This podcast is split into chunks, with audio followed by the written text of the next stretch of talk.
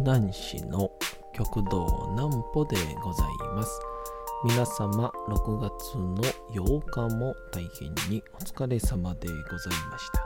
お休みの準備をされる方、もう寝るよという方、そんな方々の寝るをともに寝落ちをしていただこうという講談師、極道南歩の南歩ちゃんのお休みラジオ。このラジオは毎週月曜日から金曜日の21時から音声アプリサウンドクラウド、Spotify、Amazon Music、Podcast にて配信をされております。皆様からのお便りもお待ちしております。お便りは極道南歩公式ホームページのおやすみラジオ特設ページから送ることができます。内容は何でも結構です。ねえねえ聞いてよなんぽちゃんから始まる皆様の日々の出来事や思っていることなどを送ってください。ご希望の方にはなんぽちゃんグッズプレゼントいたしますので、住所、お名前お忘れなくと。えー、いうことで、えー、昨日ですかね、えっ、ー、と、なんかあの、朝、飛び起きまして、えっ、と、昼からですね、あの、今度、えー、ちょっとバースデーで、えーやってほしい、あの、人生を読んでほしいというような方の、えー取材に行ってきまして、えー還暦のお祝いのパーティーですかね。まあ、その話がすっごく面白くて。で、その後に、先日、阪神百貨店で一緒になった、三振の、えー清村さんと、ちょっとお会いしてきて遊んできました。えーその帰り道の、ちょっとした出来事です。なんぽちゃんの明日は何の日？さて、明日が6月の、えー9日でございますね。えー着々と6月も過ぎてるんですけど、なんか関西はあまりまだ梅雨に入っていないみたいで、まあ、社会人の20代ほとんど東京にね、僕もいたので、えーなかなかね、あの関西のこの時期っていうのがあんまりまだ、社会人としてはまだ3年目ぐらいですかね。4年目か。さあ、行きましょう。ドナルド・ダックの誕生日。1934年6月9日にアメリカで初公開をされた映画。賢い面取りでドナルド・ダックがスクリーンデビューを果たしました。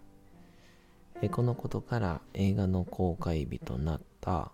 1934年6月9日が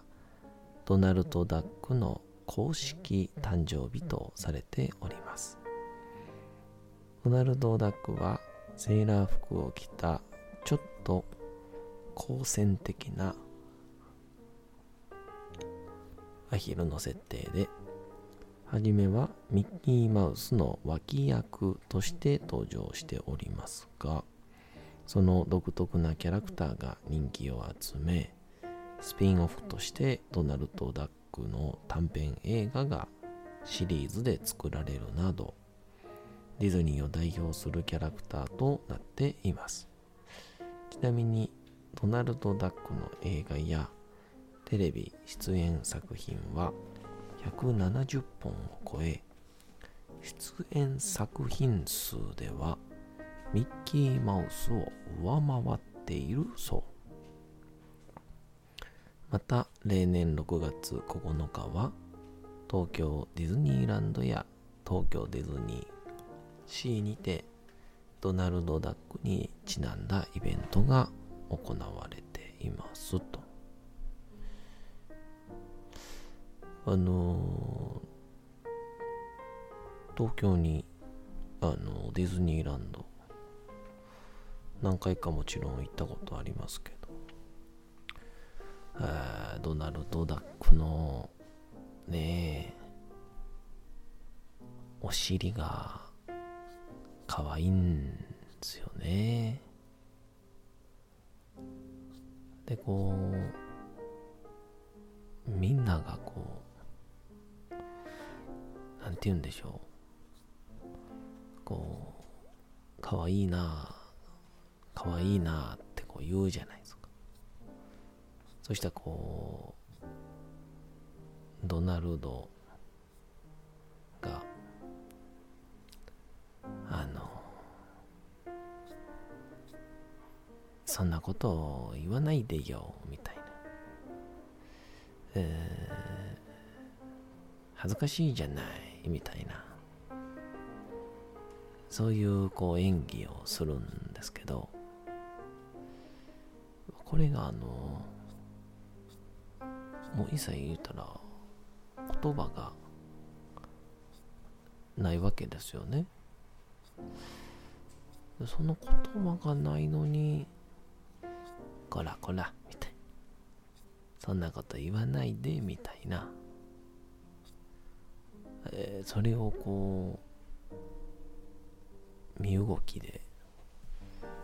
表現してしまうっていうのはいや本当にすごいよなっていうので。そんなんもっと久しぶりに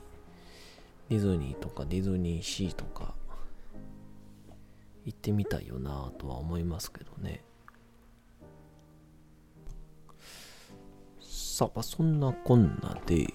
あのー、昨日はえー、清村さんっていうね、ついこの間阪神百貨店で、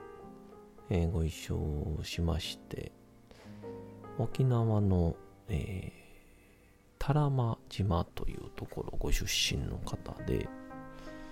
あのー、多良間島っていうのが、え沖縄から、え宮古島に行って、で、宮古島から、え石垣島に行く、ちょうど、間のところにある島で、確か1000人ぐらいしか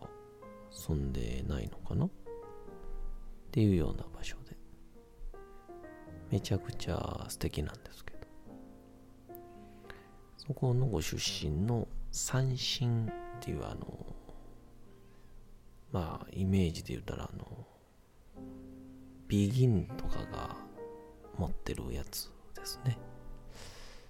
それをの職人さんなんですよ。えもちろん、えー、歌うこともされますし、でも、プラスそれに加えて、えー、工房で三振を作ったりもしているという。で、その方とのご縁もあったので、まあなんかせっかくやし、多良間島に遊びに行ってみるかと思って、えー、今年の9月に行くことになりまして、めっちゃ楽しみなんですけど、それはさておき、えー、その帰り道ですかね。えー、場所が西淀川区の千船っていうところだったので、えー、阪神線の本線なんですよね。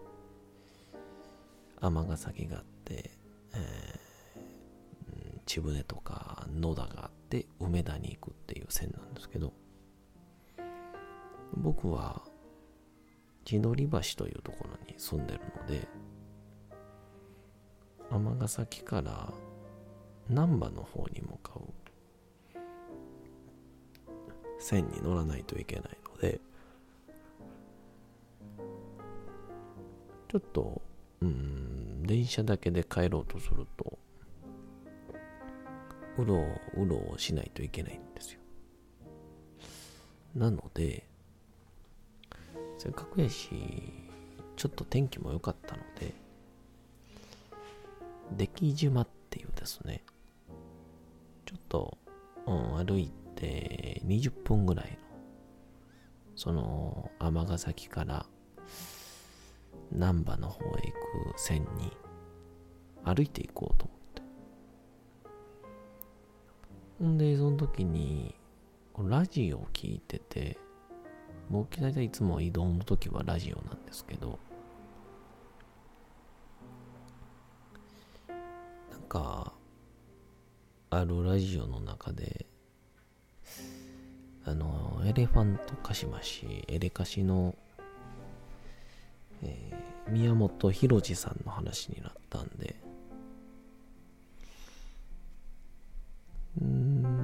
なんかふとすごい聞きたくなっちゃって。ちょせっかくやから聞こうと思って。宮本浩次のあの「風に吹かれて」を聞き始めた輝く太陽は俺のものでっていう。寝る前にすいません僕の歌声。それを聞いてた時にたまたま川の縁を歩いていたせいかすごい風が吹いてきて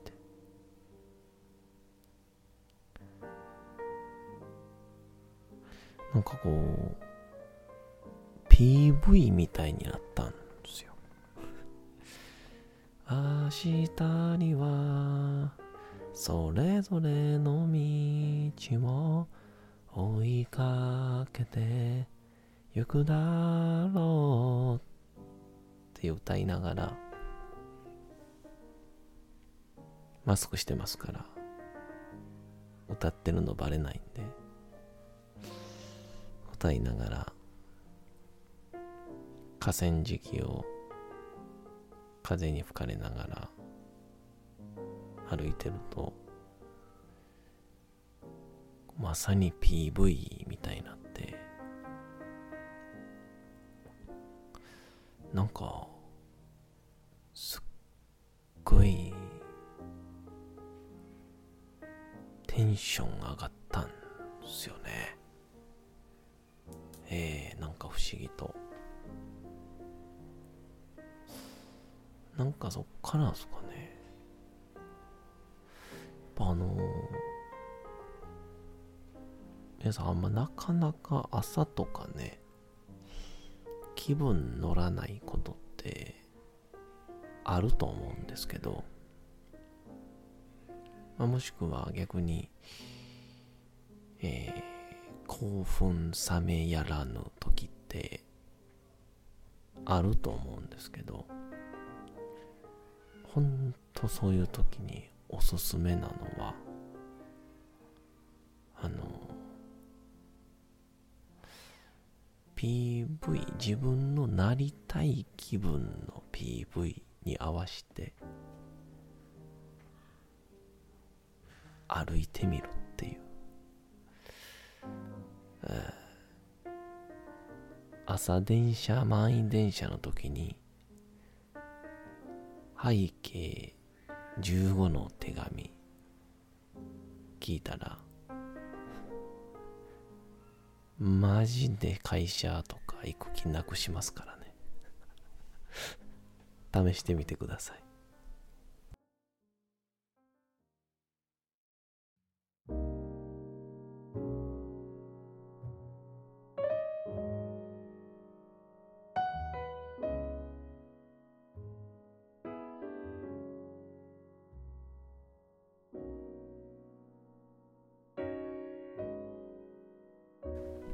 さて時刻はうとうと朗読会の時間となりました。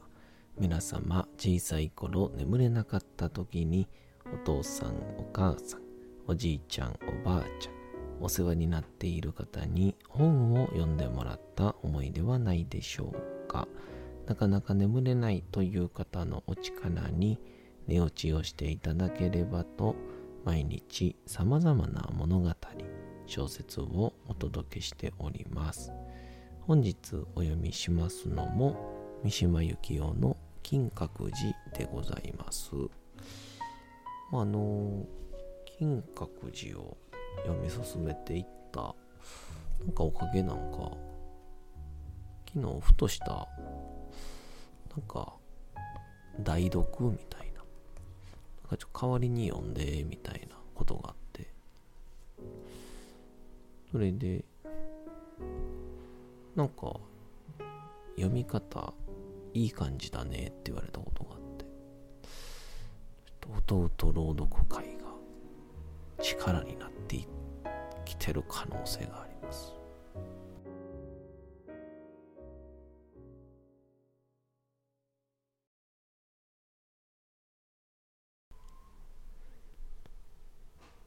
金閣寺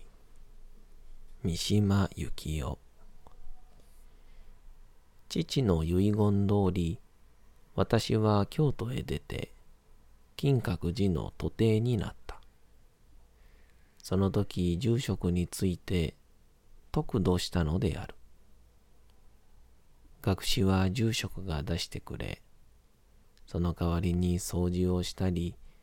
住職の身の回りの世話をしたりする。在家のいわゆる書生と同じことである。寺に入ってすぐ気のついたことだが、やかましい両党は兵隊に取られ、寺には老人とごく若い者としか残っていなかった。ここへ来て、いろんな点で私はほっとした。在家の中学のように、お寺の子だからと言ってからかわれることはなく、ここにいるのは同類ばかりだったから。私はどもりで、みんなより少し醜い点だけが違っていた。東舞鶴中学校を中退して田山道仙和尚の口利きで、臨済学院中学へ転校することになった私は、一ヶ月足らずして始まる秋学期から転校先へ通うことになっていた。しかし学校が始まれば、いずれすぐどこぞの工場へ勤労動員されることは分かっていた。今私の前には新たな環境における数週間の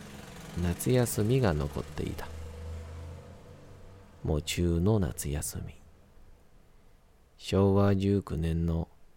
戦争末期に置かれた不思議にしんとした夏休み。寺の徒弟生活は規則正しく送られたが、私にはそれが最後の絶対的な休暇だったように思い出される。その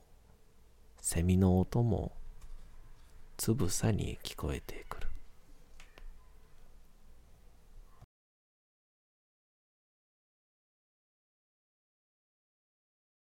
さて本日もお送りしてきましたなんぽちゃんのおやすみラジオ。というわけでございまして、6月の8日も大変にお疲れ様でございました。はずも皆さん、